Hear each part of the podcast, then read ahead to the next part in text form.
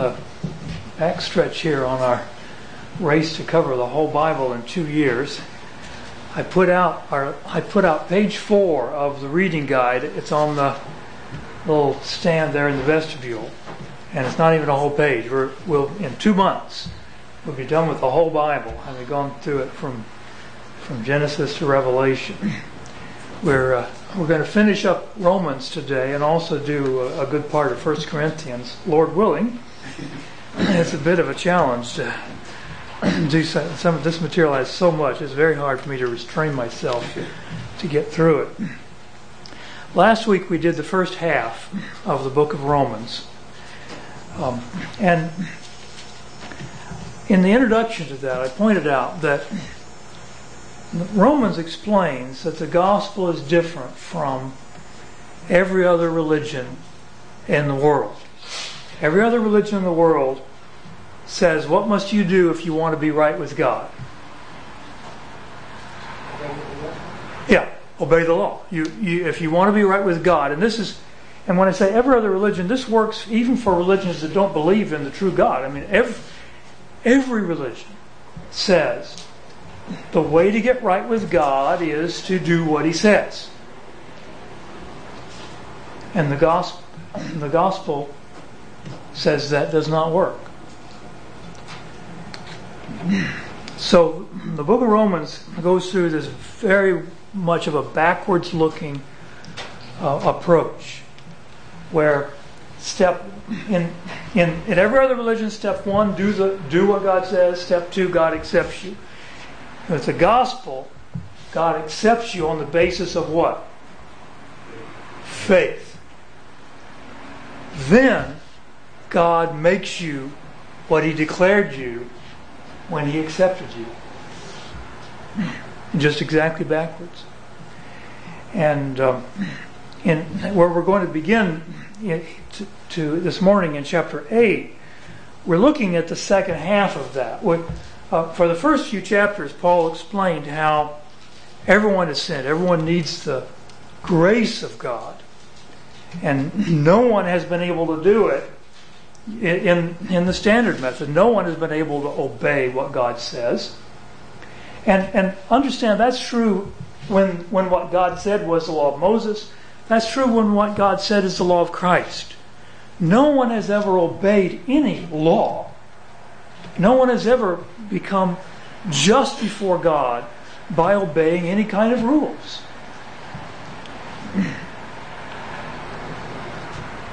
If it wasn't for salvation by faith, there would be no salvation. But the wonderful thing is that God does not just save us and leave us in the mess we were in. He saves us and then transforms us into the image of Jesus, who, of course, is the, is the only one who's ever actually kept the law. So now in this second part, and just, just chapter 8 is the only chapter that's going to deal with this. Um, Paul deals with the issue of how God makes us into righteous people. Um, see, we look last time we, we looked at how everyone's unrighteous, chapter one, you know, on the next couple chapters. Then how God imputes righteousness, justification by faith, and now how He imparts righteousness to us, how He makes us righteous. He makes us sanctified. What does sanctified mean? Set apart. Set apart. Holy. He makes us into holy people. He declared us to be righteous on the basis of our faith, but now He makes us to be righteous by setting us apart and actually making our lives different. And, and this chapter talks about that. So let me move forward here. All right. We who are in the Spirit gain the victory. In, at the end of chapter 7, the last half, Paul dealt with this um, terrible conflict that exists with anyone that tries to keep law and is at all honest with himself. And Paul was both. Paul, before he became a Christian, was certainly trying to keep the law, and he was also honest enough with himself to realize he wasn't doing it. And so he wanted to do it, but he, he, his flesh continually failed him. And he, and he said it at the, in verse 24 of chapter 7 Wretched man that I am, who will set me free from the body of this death? We have these bodies that are, are they always let us down. who will set us free? So he says, Thanks be to God through Jesus Christ our Lord. And then in verse 1 of chapter 8, Therefore there is now no condemnation for those who are in Christ Jesus. He says in verse 3 For what the law could not do, weak as it was, why? Why was the law weak? Because of the flesh. Because of the flesh, yes, weak as it was through the flesh. God did, sending his own Son in the likeness of sinful flesh, and as off, an offering for sin, he condemned sin in the flesh, so that the requirement of the law might be fulfilled in us, who do not walk according to the flesh, but according to the Spirit. For those who are according to the flesh set their minds on the things of the flesh, but those who are according to the Spirit, the things of the Spirit. This is how God gives us life and sets us apart as holy through His Holy Spirit who dwells in us. Um, he says in verse 9, However, you are not in the flesh, but in the Spirit, if indeed the Spirit of God dwells in you. But if anyone does not have the Spirit of Christ, he does not belong to him. And then in verse 11, he says, But if the Spirit of him who raised Jesus from the dead dwells in you. Now, I wanted to stop there. Who raised Jesus from the dead? God, God did, yeah. You have to read this carefully because if you're, if you're not, if you're careless, you, you think he's saying the Holy Spirit raised Jesus. That's not what he's saying. He's saying the Spirit of him who raised Jesus from the dead. So God's Spirit, the Holy Spirit, and God is the one who raised Jesus from the dead. You can't have you can't show any more power than that to raise a dead person from, from up to life if if that spirit dwells in me, if that spirit dwells in you, he says, he who raised Christ Jesus from the dead will also give life to your mortal bodies through his spirit who dwells in you. Now, I don't believe he's talking about the resurrection after a while. I think he's talking about right now. This is, this is the, the, the question Paul asked Who will set me free from the body of this death? And the answer is God will, through his Holy Spirit who dwells in us. He will give life to our mortal bodies. This is exactly what we've needed. And it's exactly what all the other religions say you have to have before you can come to God, which makes it impossible. So God gives us salvation by His free, free grace on the basis of our faith.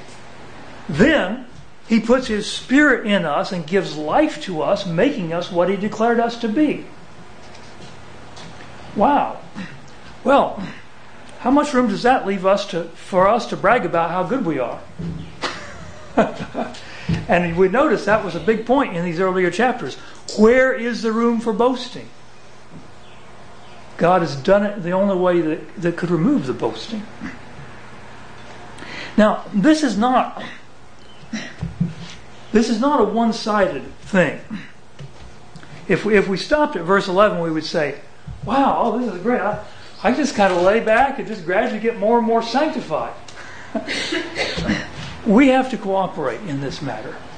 We are partners with God in this matter. So he says in verse 12, So then, brethren, we are under obligation, not to the flesh, to live according to the flesh. For if you are living according to the flesh, you must die. But if by the Spirit you are put into death the deeds of the body, you will live. For all who are being led by the Spirit of God, these are sons of God. So it, clearly, it's our choice. Do we want to work with God in this matter or not? But when we've done everything we can do, it's still God who's doing the work in us. In verse 15, for you have not received a spirit of slavery leading to fear again. The issue with, with law keeping is it is a spirit of slavery. Anyone who tries to be justified by law is, is doomed to a life of frustration. It's slavery. But you have received a spirit of adoption as sons by which we cry, Abba, Father. What does Abba mean? Father. It means Father. Uh, it, it's a very intimate word, though. It's, it's kind of like our English word daddy. We, we have this very close relationship with God, and the Spirit is, is the one who, who is showing us that we have that. The Spirit Himself testifies with our spirit that we are children of God. And if children, heirs also, heirs of God and fellow heirs with Christ, if indeed we suffer with Him, that we may also be glorified with Him. Now, down to verse 22. For we know that the whole creation groans and suffers the pains of childbirth together until now. This goes back to Genesis chapter 3. That's when the creation started groaning. And it's still groaning today. The, the, it's just obvious to anyone that thinks about it that this world is not like what it, it ought to be. We don't feel like it, it, it is right. We don't feel like it ought to be like this. We're groaning. And not only this, but we ourselves, having the first fruits of the Spirit, we've even got the down payment of what God's ultimately going to give us when, when He turns His creation around. But even we ourselves, groan within ourselves, waiting eagerly for our adoption as sons, the redemption of our body. So, this is another example of many in the New Testament where we already have the gift of God, but we don't yet have it. Already, but not yet. That, that we, we have been adopted into God's family, but we're still groaning like we're not there. And, and so we're, we're walking by faith at this point. Come right on in. We're in Romans chapter 8.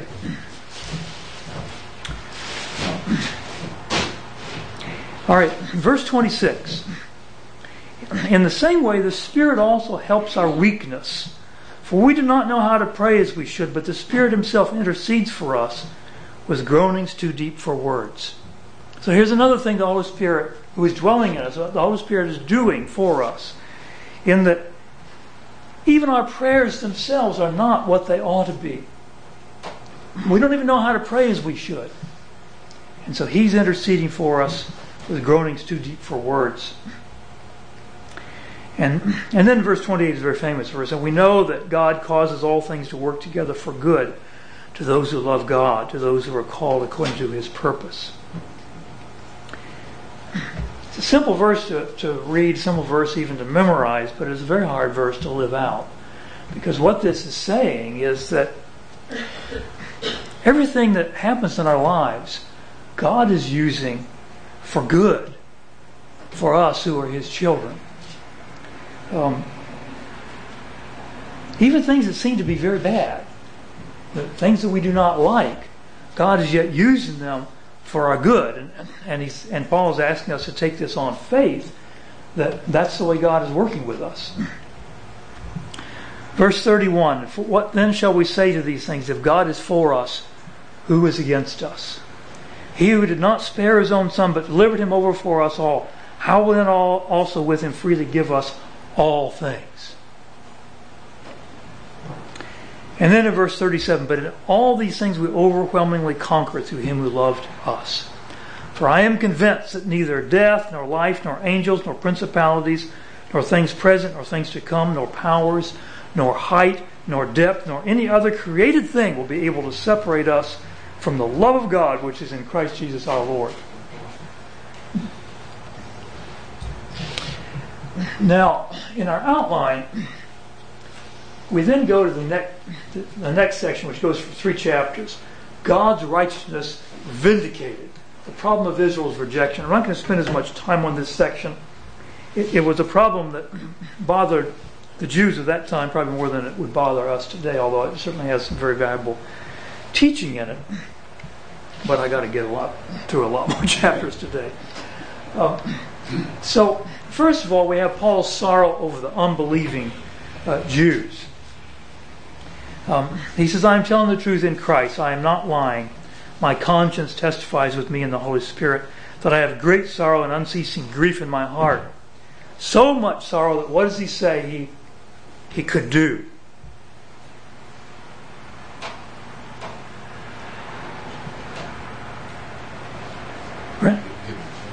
He, he, he said, I could give myself in place of them. I, I wish that I could be accursed from Christ for their sake. You can't have any more love than that. He, yeah, Moses had the same attitude for the children of, of Israel that he was leading. Yeah, tr- tremendous love he has. And then in verse 6 he says, But it is not as though the word of God has failed. You see, this was the issue. The Jews were saying, Well, we're supposed to be the people of God. You know, God's word has failed if what you're saying is true.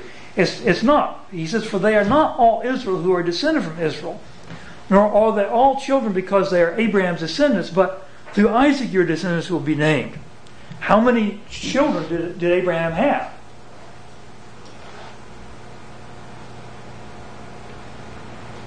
One of the promise. He had more than one. Name me another one he had. In addition to Isaac, name me another.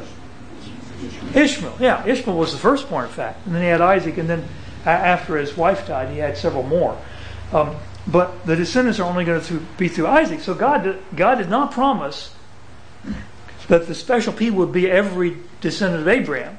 And so, um, in this chapter, Paul goes into the some more details that I'm going to skip over about how God God has the right to pick, and and it's on the basis of of His sovereign choice as to who's going to be these descendants.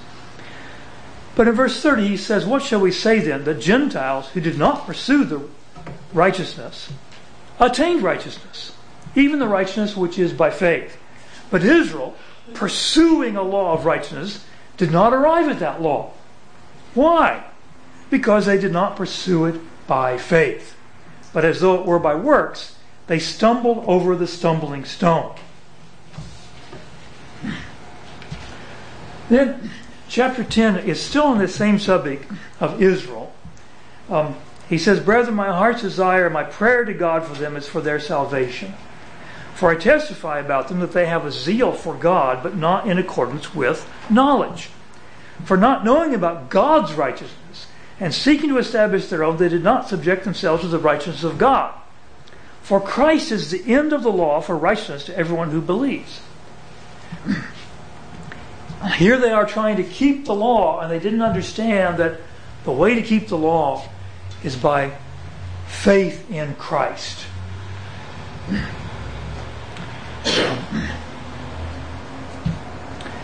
I'm going to jump down to verse 11.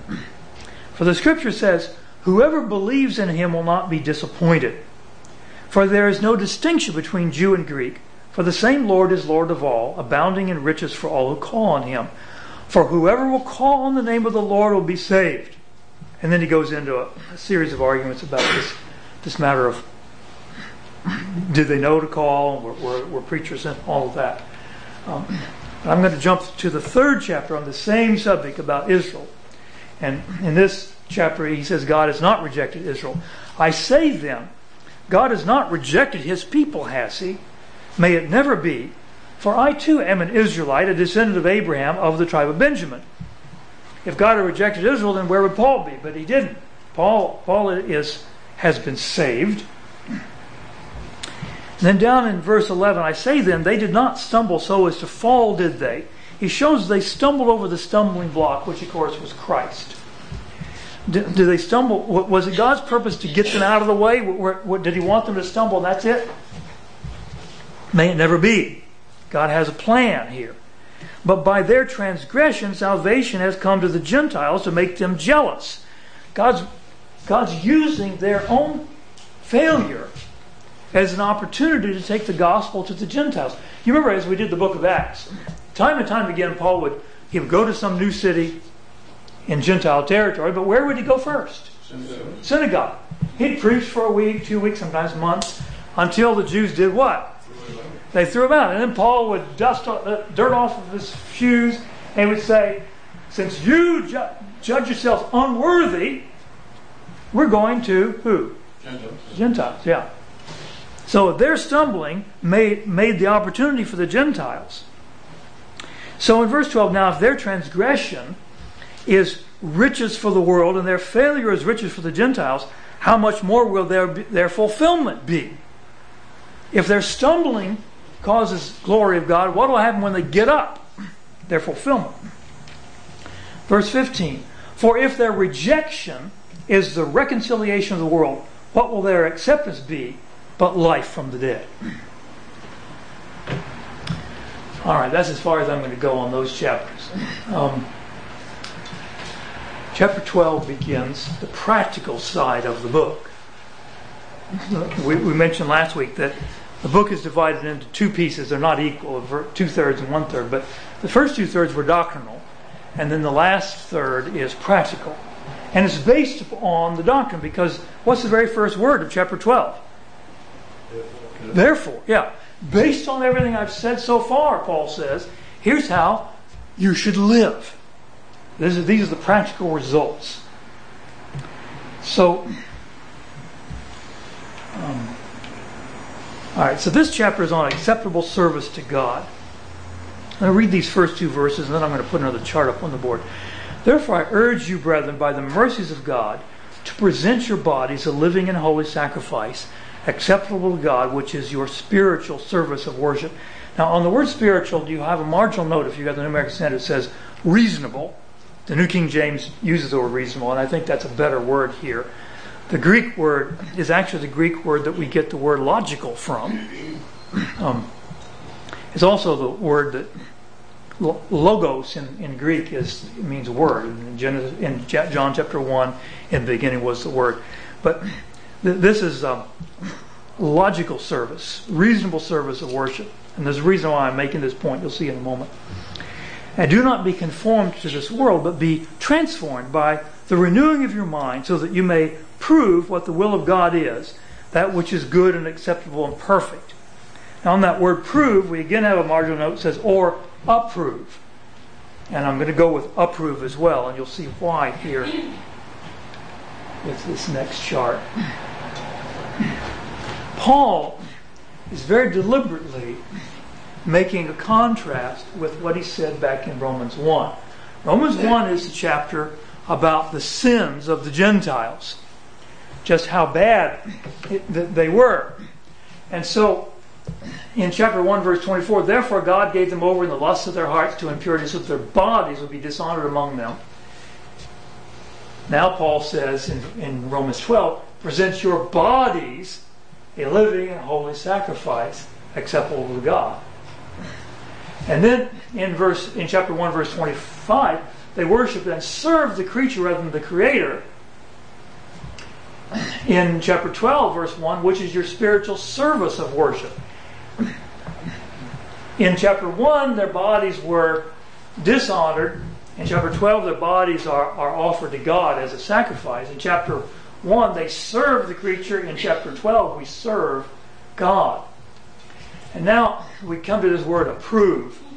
Just as in verse 28 of chapter 1, just as they did not see fit to acknowledge, and literally the word is approve, God any longer. God gave them over to a depraved, literally a disapproved mind. Now look what he says in, in 12.2. And do not be conformed to this world, but be transformed by the renewing of your mind so that you may prove, literally approve, what the will of God is. Chapter 12 is intended to be the contrast of chapter 1. It is the answer to the problem.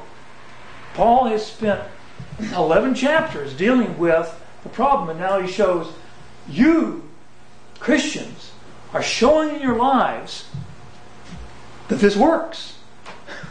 this gospel really works.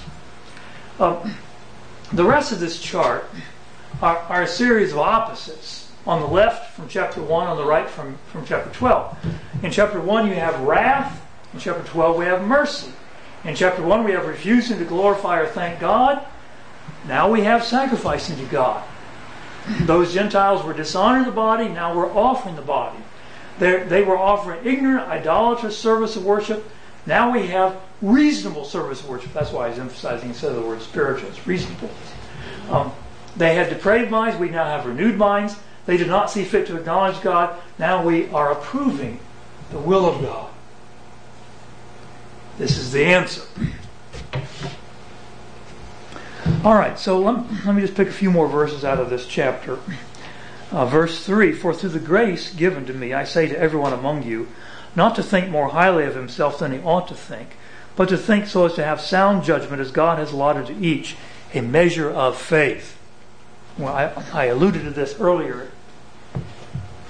Where's the room for pride? That's the issue. if we were saved by grace through faith, and if we're now being made righteous because of His Holy Spirit dwelling in us, then where's the, where's the room for faith? And if I have some ability that you don't have, where did I get that from? It was a gift from God.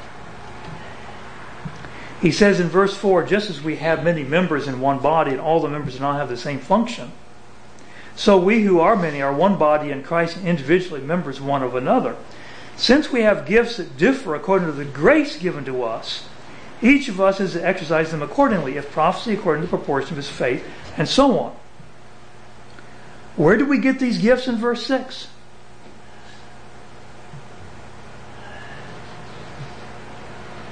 According to what? Grace. Grace, yes.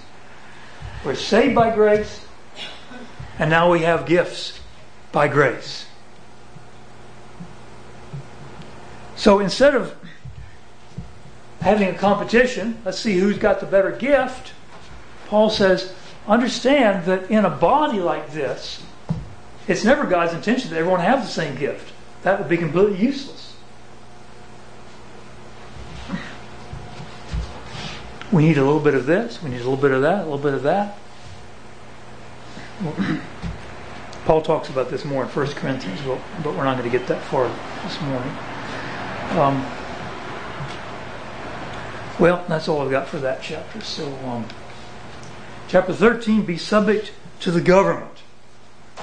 Every person is to be subject in subjection to the governing authorities. For there is no authority except what? From God, yes. Even the very worst government is still from God. I mean, it'd be, we don't like particularly like bad governments. We like to have better governments. But I'll tell you, even the very worst government is better than no government at all.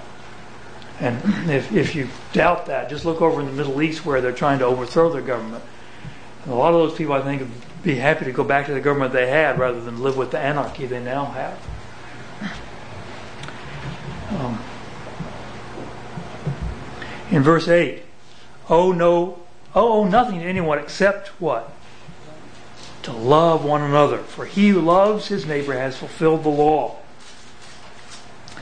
And then finally, verse 14, but put on the Lord Jesus Christ and make no provision for the flesh in regard to its lusts.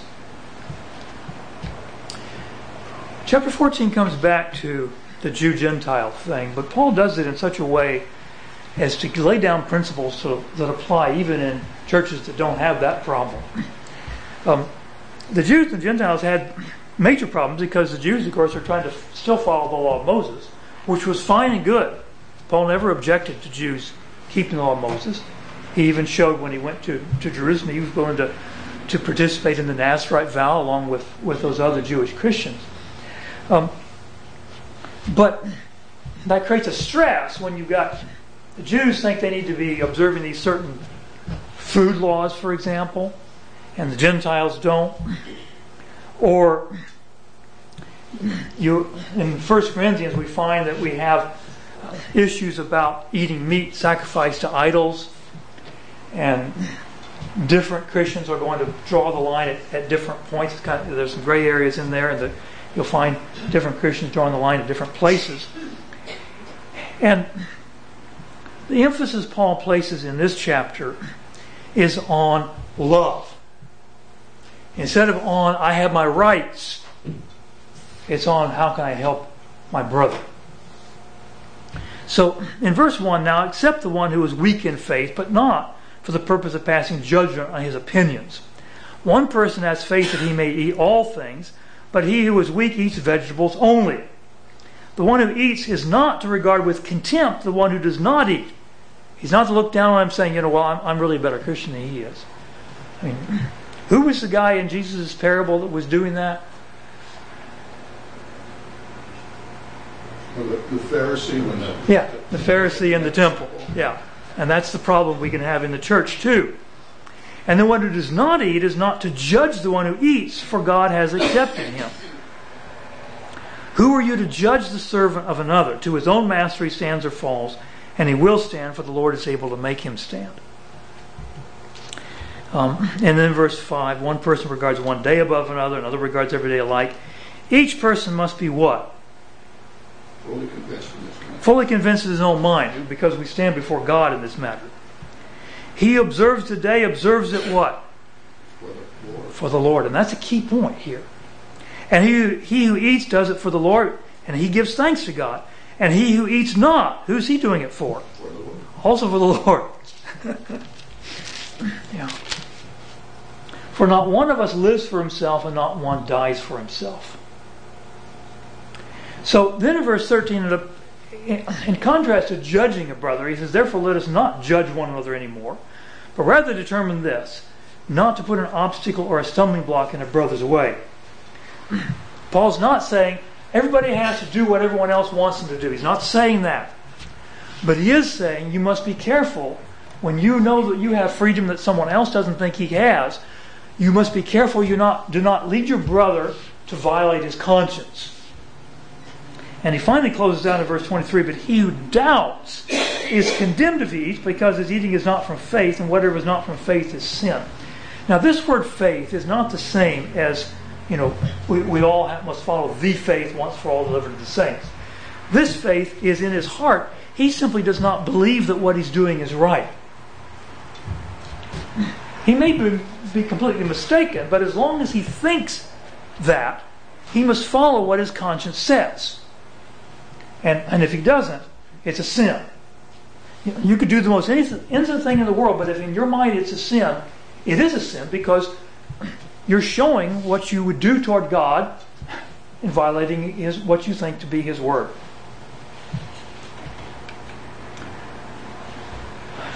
So in chapter 15, he continues with this same idea of pleasing others instead of ourselves.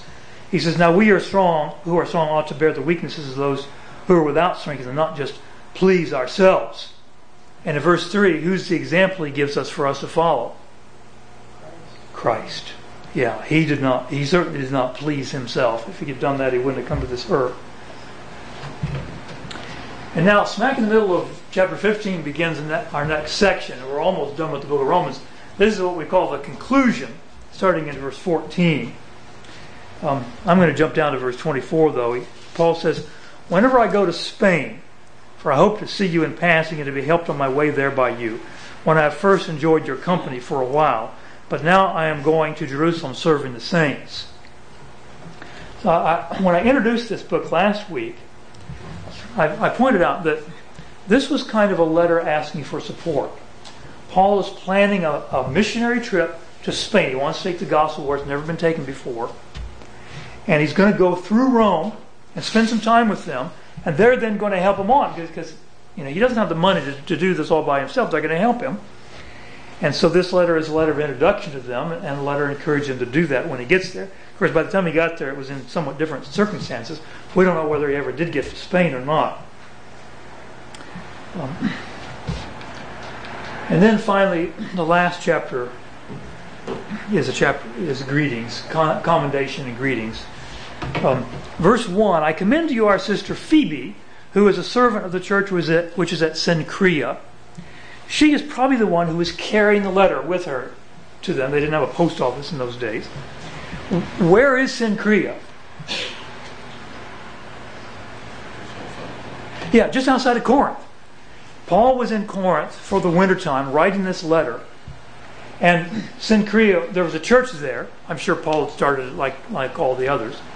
Or if, if not specifically him, someone he converted. Um, and now this lady that, that he sees, he knows to be a very good Christian, she's on her way to Rome for some reason, he doesn't say why. And um, he's commending her to them. Um, now, in verse 17, then he says, Now I urge you, brethren, keep your eye on those who cause dissensions and hindrances, contrary to the teaching which you learn, and turn away from them. And then I'm going to jump down to the last verse. To the only wise God, through Jesus Christ, be the glory forever. Amen. And so ends a very quick trip through a very deep book. um, all right, turn the page. 1 Corinthians. I'm going to start with a map here. Paul started the church of Corinth on his second journey. This is, this is a map of the third journey. On the second journey, he started the church at Corinth. In, in Acts chapter 18 is where that's. Um, yeah, I, yeah, it's chapter 18 is where that's told about. But in um, in chapter 19, when Paul was at Ephesus, that's when he wrote the letter to, to the church called we call First Corinthians. He was in Ephesus and he got word that, I mean, it's not very far between the two, and there was a lot of commerce between them. And, and, and some people had come from the church at Corinth to Paul. I believe they came to deliver a, a letter to him asking some questions, because he alludes to that as he goes on in the book. But they also told him some things by word of mouth that weren't in the letter, and he was really, really not happy about this. What, what did he learn from these people? Dissensions, Yeah, there, there was just a lot of division in the church. And so he writes this letter to them, the letter we call First Corinthians. Now, uh, I'm not going to spend a lot of time on this outline, but I do want to show you. This is the portion we're supposed to cover in the next six minutes. uh, introduction, and then most of the chapters are on division of the church, but finally, a couple chapters on moral and ethical disorders. So, chapter 1 is about these divisions in the church. Verse 10 Now exhort you, brethren, by the name of our Lord Jesus Christ, that you all agree, and that there be no divisions among you, but that you be made complete in the same mind and in the same judgment. And explains in verse 12 Now I mean this, that each one of you is saying, I am of Paul, and I have Apollos, and I have Cephas, and I have Christ. And Paul is quite distraught over this willingness of these people to divide up over the teachers they think are, are, are the, the ones they like the best. And as far as Paul himself is concerned, verse 17, he says, uh, verse 16, I, am thankful I didn't baptize anyone, or verse 15, any of you. He says, For Christ did not send me to baptize, but to preach the gospel. Now, this doesn't mean the people weren't baptized, but there were others who did the baptizing. He says, He didn't send me to baptize, but to preach the gospel, not in cleverness of speech, so that the cross of Christ would not be made void. And apparently, this cleverness of speech was one of the reasons why the people were dividing up. That some of them liked a preacher that, that had a better flair for words than what Paul appeared to have. They liked someone that had more, uh, that seemed like to them more of the a wise person in the Greek sense of, of, of wisdom. And so Paul explains the problem with that. He says in verse 18, For the cross of the word of the cross is foolishness to those who are perishing, but to us who are being saved, it is the power of God. Um, in verse 20, he says, Where is the wise man? Where is the scribe? Where is the debater of this age? Has not God made foolish the wisdom of the world? And he's going to continue dealing with this wisdom in the next chapter. God's wisdom is revealed by the Spirit. Um, he says, When I came to you, brethren, I did not come with superiority of speech or of wisdom, proclaiming to you the testimony of God. They were counting that as a, as a mark against Paul, that he didn't come with the flowery language and the, and the great words of wisdom. You know, just, just, he was just preaching a simple message. He says he explains why he did it on purpose. I determined to know nothing among you except Jesus Christ and Him crucified. But it's not like there isn't wisdom from God. In verse 6, he says, Yet we do speak wisdom among those who are mature, a wisdom, however, not of this age, nor of the rulers of this age who are passing away, but we speak God's wisdom in a mystery. Now, what does mystery mean in the Bible? Not yeah, and not revealed. It's something that you cannot know unless what? Unless God reveals it to you. That's right. That's not the kind of wisdom that the Greek wise men liked to, to think about because the, where they got their wisdom was just by their thinking. Is that you'll never get God's wisdom that way. It has to be revealed. It's a mystery. The hidden wisdom which God predestined before the ages to our glory. And he says in verse 10 For to us God revealed them through the Spirit. For the Spirit searches all things, even the depths of God. So God's wisdom is revealed by the Spirit.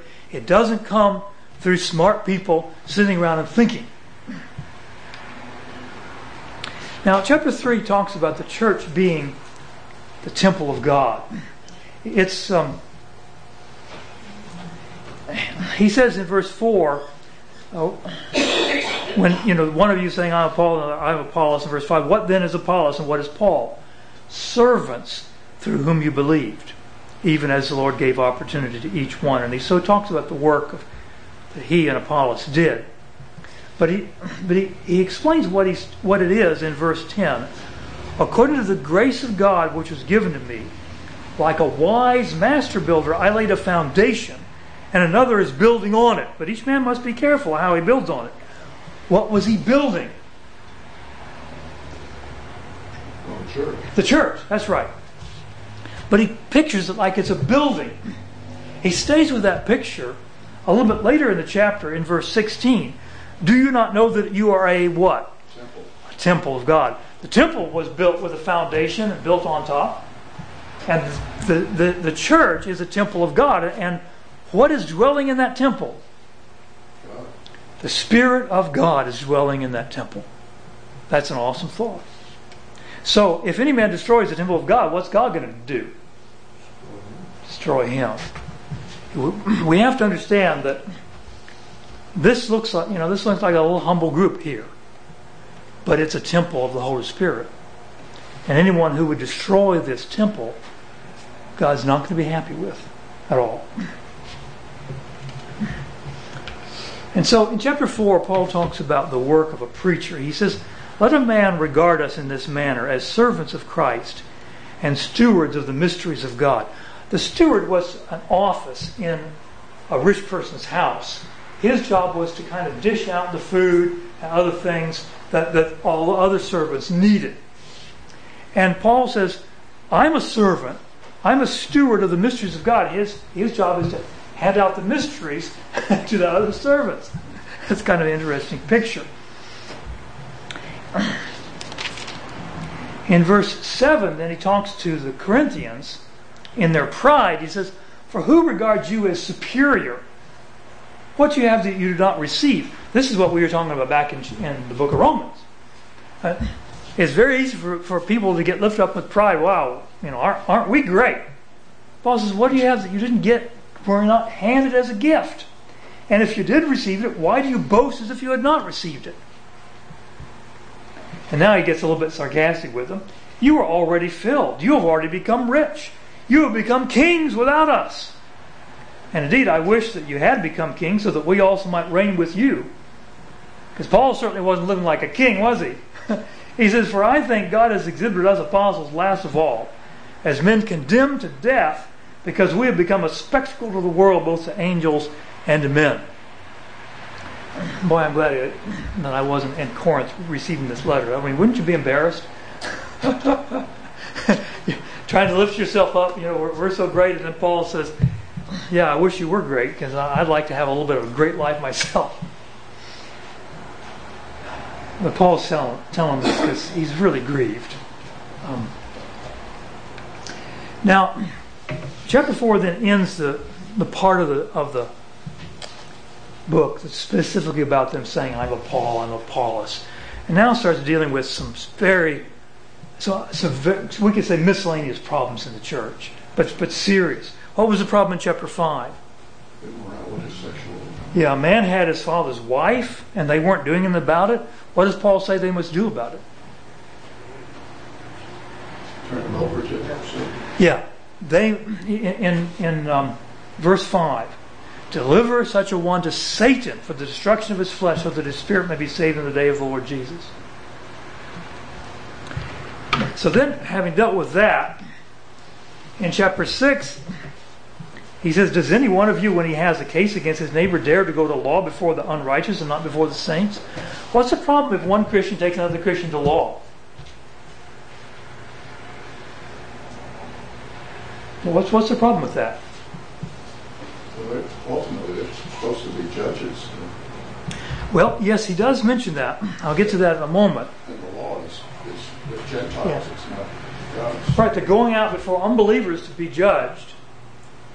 Well, there's there's several problems here. First of all, they're telling the whole world, "Hey, we're just like you. We can't get along either." Aren't they saying that? Second, they're saying, and when we can't get along, we don't have anybody in our group that's smart enough to, to, to resolve it. We've got to go out to you Gentiles before your, your court to get the matter resolved. And so Paul says, Don't you know that we Christians, we're going to judge the world and we're also going to judge angels? Wow. If we're going to do that, we ought to be able to judge a few things here, huh? You know, isn't there somebody in the church wise enough to deal with this, Paul says? But then, in verse 7, he suggests that instead of going to court, there's a better alternative. And what is that? Yeah, just accept the wrong. Why not rather be defrauded? That's a heavy one. wow. Now, one last topic, and he changes subjects in verse 12. Starting in verse 12, he starts talking about fornication, sexual immorality. And he's giving some arguments that probably were being made in the church at Corinth in favor of, of that sin. I mean, that's incredible to think about, but apparently there were Christians that were saying, hey, it's okay to, you know, for Christians to kind of sleep around. Um, and then Paul says, no, it certainly is not. I mean, verse 15, he says, Do you not know that your bodies are members of Christ? Shall I then take away the members of Christ and make them members of a prostitute? May it never be. In verse 18, flee immorality. He's talking about fornication. Flee sexual immorality. Every other sin that a man commits is outside the body, but the immoral man sins against his own body. Or do you not know that your body is what? Here we got another temple. We had the church with the temple. Now, individual Christians, their bodies are temples of the Holy Spirit. Well, how can you take a temple and drag it through the mud like that with this kind of sexual behavior? It's, it's just terrible. All right, any last questions or comments? All right, we'll finish up 1 Corinthians next week and, and more. Appreciate everyone's help this morning.